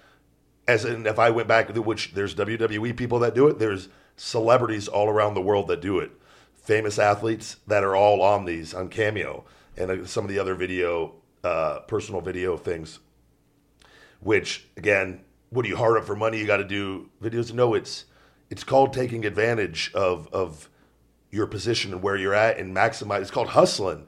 And, and it's work, and the and you're doing something good, and people get enjoyment out of it, and it allows you to interact with them, and it allows everybody wins, and how they fail to understand that. That's another thing. Like I said, if I ever went back to wrestling on TV, I would. I wish I would have started that stuff my first year in wrestling because it's just such a great way, and you could do things with that, and you, it just gives you more opportunities. But uh, this this same character was again now stressing over the fact that uh, he, he I did I did a post earlier today on social media licenses with Mark for Life, which we've talked about the social media licenses, and it's we're very early on in this stuff, and just and it's not like a driver's license or anything, but where there's accountability and for fake writers and people that shouldn't be writing articles on people, where people would be held accountable with this kind of stuff, and we would put rules in place, and and there's some rules on social media, but you can get banned on one thing and create another account on another, and it's where there would actually be legit rules and a system in place for the internet. And it's just to get people talking, to start putting the idea out there, and let the powers that be putting that idea into the universe. It's nothing more than that. And then where he was so angry, he's, you're overthinking it, Ryan. And uh, by the way, get Phoenix back on the show. JD's boring, and there was there was more words than that, but that sums it up. And I'm just thinking, this same guy, all I see from him is him bitching and complaining. It's like, don't listen to the show, or you know, just don't comment. Just move on. Go listen to another podcast. It's a free show. You're literally bitching about a free show. And it, it like why are you putting yourself through the misery of listening to something that makes you so angry? You know, it's just and then you feel the need to try to in like because his other tweets have been very insulting. This one wasn't. Uh, this was the, the, the least harmful of, of, of, of the bunch. But it's like you're listening to a show constantly, clearly that you have issues with. Move on. Go listen to another podcast. No hard feelings. And hopefully you don't leave any harsh messages or mean messages to those people when you get sick of whatever they're talking about or whatever. So you're never going to please everybody, folks. Never. And if, you, if that's how you live your life, your life will be royally fucked. And so you just got to do what you do and makes you happy. Try to help people in the process, which we have a lot of those on this show. A lot of people that have changed their lives and whatnot. So it's, uh, I just found that the angry tweet of the week, and we're not going to give him any credit or anything and acknowledge him, but he knows who he is because I know you're. It listening. actually, I know, know you're listening, just- you son of a bitch. Sitting in your car, gave me mo- listening to my voice talking to you on your loudspeakers, huh? You like the big guy talking to you? Not going to say your name. Oh, you want me to say your name? Fuck off. just gave me a good idea for marketing. We were talking about Nike earlier. We need to come up with a shirt that says "Just don't, just don't, Wait, just Can don't, we- don't listen, just don't write a fucking nasty comment, just don't hang out in the comments section, just don't be negative, just don't follow that person." I'm usually not Just big on the negatives, on encouraging the negative, but I feel like that's a really good T-shirt idea that I may have to just- submit to Amazon this week. do just don't do it. Just don't. Just don't Fuck. do it. Yeah. Just don't, and there's a keyboard underneath it. that might be it. Just don't. oh man. And speaking of which, all right, overcoming fears. JD, this week I just want to like to do stuff where we can kind of talk about our experience, and we're not experts by any means on on anything. We're just people with life experience that have lived life that have, and obviously everybody has fears, and and I think it's a really, I think it's something that really hinders a lot of people and, and stops us from from reaching our true potential on a lot of things because especially with social media now too, it ties into all of it, and and people are so judgmental and always criticizing. And and sometimes we often think well i'd rather avoid that. But we sometimes in thinking that way we miss out on doing something that we truly want to do and truly want to experience. And it's really unfortunate. And, and we live and fear has always existed. And and but out of fear some of your greatest moments can truly be had and, just overcoming. And just wanted to have a little discussion tonight on maybe some things we were fearful of or, or whatnot. And um, I've dealt with it you know I had fears with wrestling. I had fears um, growing up on different things. And, and obviously fears of that we brought into light of recent episodes of conversation with the big guy that we've uh, we've talked about. Again flying prime example like we said I have I have fears of flying and things but I in order I I have overcome them each and every time and uh, in order to live my life. And, and I've been to some amazing places and uh, been all around the world because of planes. And so there's a lot of good from that. And ex- I've experienced a lot.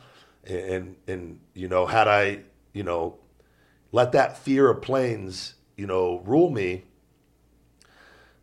would have never been a WWE superstar would never because I, I wouldn't have been able to do the travel you know and, and things of that nature and and, and it would have if so fear can be truly overpowering and, and we all have it and we all experience it at different levels and whatnot. I still think fear of water and not going in the ocean, I think it's a good idea. That's one thing I'm okay letting fear rule on. I've been in the water, I've gone, I've gone in the ocean. I just limit how much I'm in it and when I can. And there's nothing out there that I need, you know, that I'm missing out on in my mind. So, but there's other things that we that we we let that that fear just overwhelm us and what are your thoughts, JD, on fear? What what are you fearful of? What is what are some things that you've had to overcome with fear? overcome. Well, fear is fear is one of those things. Like you said, it exists for everybody. Anybody who says that they don't have any fears, I don't know if I would believe them, um, unless they've I conquered all of their fears. Yeah. But then there's got to be something, and it's one of those things where it'll turn your stomach. It'll make the hair on the back of your neck stand up. It'll make you get the cold sweats, depending on what it is, and it's very easy to go the other way and you don't learn anything other than how powerful that fear is. And you know, I remember as a kid, my biggest fears at that time. I mean, I was fucking afraid of sharks too. Told you, with Jaws and stuff like Yeah. that. And uh, but when I, in my early teens, my biggest fear was actually rejection by girls. really? Yeah, because I was able to be friends with them very easily. And I had this, it was like a phobia of the word no. And if I was to, you know, because I don't know what kind of lingo you guys used, uh, you know, when you were early teens and stuff like that, but you didn't ask some, you know, somebody to be your girlfriend. You would just say, "Would you go out with me?" And then like you were boyfriend girlfriend, Yeah. right? And by the way, just to point this out, and for for younger listeners out there, back in our day, back in our day, you actually had to go up and talk to the woman. You couldn't just send them an IG direct message. And, and Yeah. you, you know what I mean? You actually had to. Then you had to actually ask them for their phone number. Whole different fucking Oh, yeah. ball game. So yeah, just Yeah, throwing that out there. You don't know how lucky you you, got it now. you didn't want it to be awkward in person like if the, like say i knew the girl and i was already friends with her i would try to pick a moment like maybe at a school dance or something like that and but then the fear would even get even higher because i'm like oh no what if she says no and like everybody's around but then there'd be the other time where you didn't know the girl and you'd see you know you'd scope her out and you'd stalk her for a couple of weeks like when she go to her locker and shit and uh, it's like, well, I Sounds like stalking. JD. Well, it sure was. Fucking, you know. By the way, if there's any like rippling noises and stuff, it's my couch. I'm not farting. Um, but you would scope them out, and you go, well, I got to make a move and go ask for her phone number. You weren't going to sit there typically and strike up this conversation with somebody you don't know because you don't want that awkward in person. You want that break the ice over the phone. Which then there would be the other thing too, man. I'm, I mean, this is just for me. Like, I remember dialing those seven goddamn digits, and it was like as you got past the first three, the last four, you're dialing a little slower, Yeah. a little slow. That first, oh man, I, I, I know. I, I remember. I have, I've forgotten how it used to be almost with the way the way how it, so stressful at that point, man. it, it's all or nothing because of the fear of rejection. Yeah, and uh, it's kind of I have a ironic how my story adult life has turned out because, you know, once I started working out and taking care of myself, and I'm not trying to put myself over, but I basically for my entire adult life never had to approach another girl again. I feel like you've done all right for yourself. If we were to take the old Iron Attitudes quote unquote weight belt, I feel like uh, you got a lot of notches in that weight belt. Got a, you got a small would- waist. That leather would not be supportive. There would be somebody You're- else. you're- looks like what is it? The, the Swiss cheese. Yeah. so that was my, uh, you know, because I had it. It's funny because I had a fear. I think part of my rejection fear was the fact that I was only partially comfortable with who I was as a person. I was I knew I was like a good person. I never really got into trouble. I played sports all the time. So I had tons of confidence when it came to sports. Like I could be in a certain class and be nervous, but or and I you know, I can't even look at the girl. But oh shit, look, it's gym class time. Well, fucking now I'm gonna turn it on because it's gym class, right? And I can look at her all day long and watch me run fucking laps around the track and field and but it was just crippling at times and you know when i did get a no it didn't just knock me down like it fucking put me six feet under it felt like and then it really made me hesitant to ask again and Did you get told no a lot? Was that something that was a regular thing? I wouldn't say. Well, I mean, I didn't make a habit of asking people out. Here goes the hockey stick. Uh, all the time, but you know, probably like once a year, from age, I don't know, twelve to thirteen to seventeen, kind of thing. Like there's there's probably three or four real good rejections in there, and uh, you know they uh, they scarred me at the time because you know I have a funny at some story point, too. on throw this. me a fucking bone, like throw me a Yeah. fucking bone here, like you know, and nope, no bones. That's funny you brought that up because I brought I have a couple of like, things just fear wise for me that, but to to stay on this a funny little story. I remember, and I don't remember exactly what it was, but there was. I remember my freshman year in college. There was at the Community College of Southern Nevada. There was this girl Ashley in there, and she was beautiful. And I remember like she was always looking over. That I was looking over. You know when you know that there. Oh, is there something there? feel like made eye contact a few times, and uh, I. But I missed that window of opportunity of where it got awkward of where there was no conversation. And like I always sat like I'd get to class, never like had the opportunity, like never sat by her, and then I never was like the kind that I would like try to wait and like try to time it or anything. And I remember like I was like, I really want to fucking talk to this girl. And I finally like I hyped myself up one day, and I remember I was I was like, this is the day. This is it has to be. It was like going into the weekend, and I was like. I think we had I don't know if there was like a, a break in classes. There was something where there was a gap, and I was like, it has to be has to be today. I, there's no more waiting, and uh, I froze and didn't. And I don't know, but we we were walking to our cars after class, and we were parked near each other. Perfect opportunity walking by her, fucking froze again. And now now I'm now I'm hot. I'm hot. I'm fucking hot at myself. I'm cursing at myself in the car. We're driving. We're driving out of the community college, and I just said, "Fuck it." I said, "What the fuck am I doing?" And I literally pulled up right next to her, told her to roll down her window, and I got her phone number right there. And uh, it was the worst place, JD, that I could have. I literally stopped, and there's cars behind us, but I was like, I'm not leaving this parking. Like, I'm getting this phone number, and I did. And it's, um, I think she ended up going to California that week, and we talked for a while, and uh, I think we were just friends after, and just it was, but like it was just overcoming that that fear, and uh, and I it, I it had won several times, but I finally I remember that was a, that was a victory because I had, that one got awkward, stopping her in my fucking car, roll down the window. Hey, can I have your phone number? Hey, I'm Ryan. You know what's funny too is, you know, I think a lot of people, I certainly did.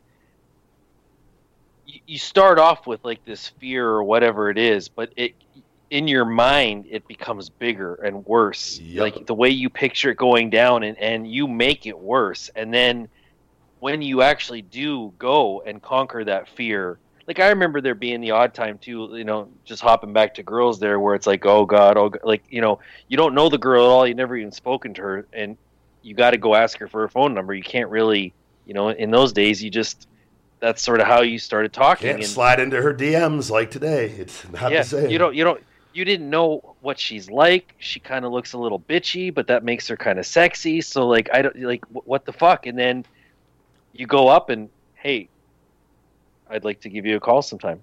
Yeah. Okay, sure. And then you walk away, and the fucking cold sweat is like evaporating and stuff, and you're like, "Wow, really? That was it was it was that easy?" And then you feel like a dink, and but it, you know it's like that in life in general. I mean, I found with other things. I mean, especially now in the last couple of years, completely mentally reprogramming myself. It's you know, if I have any kind of a fear or I'm nervous about something, I will only allow myself a small window of time before I basically make myself do it because I I already know that it's not going to be what I thought it was going to be. And you know? I, I really saw a good video on fear uh, on uh, Instagram a couple months ago from Will Smith. It, wa- I it went viral. It was him talking about um, his fear of jumping out of a plane going skydiving. I, I actually talked just saw this also. It was Did you? great. Yeah. Yeah, it, when he's skydiving in Dubai and he's talking about like, you know, they he he agreed to it a while before they were supposed to go, but then like the time came up and the night before he couldn't even sleep because he was so scared. And in the you know in the plane he was practically shitting himself and he's like, what am I doing? What am I doing? Oh my god! And he's like scared to death. And he says as soon as he jumped out of the plane, I mean, Yep. fucking Du- Dubai's beyond beautiful, so that didn't hurt either. But and he's just like The fear was gone, right? realize, huh? the fear was gone, I believe he said. Didn't he say the moment it- he jumped, the fear disappeared?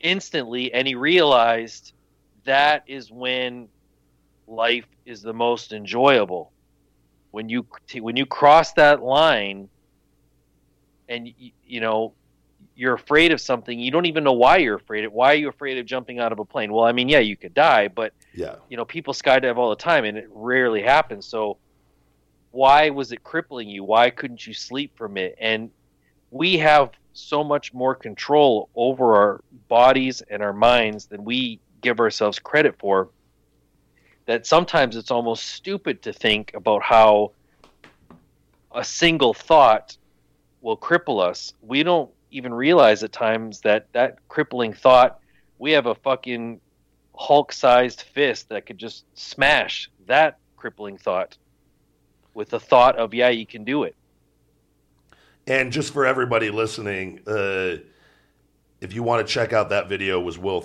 uh, Will Smith. It's Will Smith Fear Speech, and it will pop up. You'll see him skydiving, and uh, it, it- it's what skydiving uh, taught me about fear um, from Will Smith.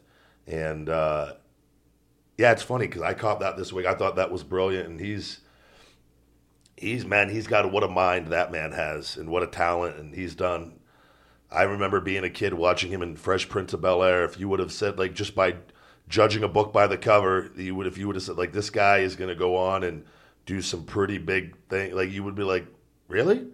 You wouldn't necessarily. And I was just a kid and whatnot, but like it's you never know who someone really is just by watching them on one thing or just acting or anything of that nature. And it's uh, check that out. You won't you won't be uh, you won't regret it the uh, for me too like for me uh, i remember i had a fear of speaking when i was younger public speaking and i uh, when i wanted to be getting to wwe and i remember before i tried out for tough enough um, i was scared i didn't even want to make a send a video in i had trouble i look back at this and i laugh because i now it doesn't it doesn't even exist in me You- there's no fear of public speaking doesn't doesn't scare me at all. It's completely gone, and it's. I look back. My sister has it actually. She still to this day fights with it and, and whatnot, and uh, where she freezes up actually, and she's she's actually frozen in front of people and group and talking before, and I really truly feel for her because she's not fully overcome that. And for me, I remember I took a, a public speaking class in college. I was like, I got to do something. I have to just, and I remember I was terrified. I was terrified just signing up for it because th- that's what you do, and that you get, you go up there and you talk. They f- like that is that is how you pass that class. And I remember that that gave me a, just that little inkling of confidence and it was again just doing it, just overcoming and just signing up, doing something, and then it was in stages. And then when I remember when I got up there, and then I did the first speech, and I think the first one, no, and this is no joke, we had to make something food wise and give a, a speech about what we made in front of the class, and I made no no joke. I pulled this off, and the class loved them. Protein powder Rice Krispie treats with this awesome tasting vanilla protein powder back that doesn't exist anymore. And but I remember I was confident because I I understood what I was making and I was able I that was uh, that that gave me I talked about something that it wasn't I wasn't forced to talk about something I didn't know about. it was something I felt comfortable and had enough uh what's the word enough in my Rolodex of index cards in my brain of what I wanted to say about it. And it went well. And I remember just like that wasn't hard. and it was and that kind of gave me the, the the motivation to then with the tough enough stuff I could do this and doing a video and and whatnot. And I look, but I look back and watch it, and I just see I was like, I remember still being so nervous filming a video alone in the kitchen, like it was, and, and the fact that that exists on a DVD for the Tough Enough DVD blows my mind to this day because I I look back and see that young 22 year old, and I'm just like I remember my brain and where it was at the time and my mindset, and it's just so different from now and, and whatnot, and it, it, it's it's crazy. But I, there's been other things like to me i told you like for me investing investing is something that has, has truly benefited me and helped me. I was absolutely terrified. I'll never forget at being at the bank chase bank and being in wwe for quite a bit there and uh, had a nice little little bank account going. And i had it all sitting in just a savings account because i didn't know what to do with it. And the lady just said you really need to be doing something with this. She goes what do you why are you just and i go i go i don't understand it. I'm scared. And she goes well we have people here that can do this for you and, and they know. And i go i've worked very hard for this money. I don't want to lose it. And i was so fearful and that was that moment that was the moment i realized i was already reading and doing all these audiobooks and and i said well why the fuck am i not learning about money that's the most like why am I these things I'm so scared of? You can't be scared about money. You, and that's one thing it taught me with investing is you got to have just you got to get rid of the fear. That's one of the biggest things in investing. Granted, there's a shit ton you need to know, but the biggest thing is just having the courage to let your money go. And you can't be, and because it, there's truly such great benefits when you do it in a responsible, intelligent manner. And, but that was a moment for me, and that was where I took it. I remember letting the bank do my retirement for a little bit, and they, with all their fees and everything, and I remember I came across the Tony Robbins book, Mastery uh, Money, Mastering the Game, and I believe, and I'd read other ones up to this point, but he really was an advocate of learning about it yourself and with all these yep. hidden fees and everything and I and I said you know what I my stock account that I was running at the time and again I was out earning my retirement that the bank was running that these ex quote unquote experts were running because with all the fees and everything they're charging, they're taking away all the profits to begin with. And not to say every institution is like that, but I, I said, fuck it. I'm going to take over my retirement. I'm going to take, I know the things, I know enough now, I'm comfortable enough. And, and it, it was the best thing I ever did. And I'm still learning to this day. I don't know, I don't know jack shit about things still when it comes to that, but I know a hell of a lot more than I did. And I'm constantly, and again, for me, the biggest thing was just overcoming the fear of investing and having the courage to put my money in different things. And again, there's a lot of research and things you need to do in the, in between all that. But it, it's just having the not being afraid to see your money go up and down and like in, in and again, I told you I've lost seen my account go down a hundred and something thousand dollars and not blinked an eye and just like it'll be fine, and it always is, and it's that, that's not saying it's always going to be swings like that or whatnot, but you got to just, you can't let fear rule you. And it's just, you got to, you got to overcome. And it might not happen over overnight, but it, you start changing your mindset, start putting it out there that you're going to make changes and you're, you know what, I'm going to do this, I'm going to do this, I'm going to do this. And you might not do it for quite a bit longer, but there's going to, eventually you'll get fed up. Something will happen and, and something in that brain will get triggered off and, and you'll, you'll just do it and it's the best thing ever when you do. And uh, don't let fear cause you not to do the things that you want to do in your life. And that's what, again, leaving WWE, never in a million years would have thought I would have had the courage to do that.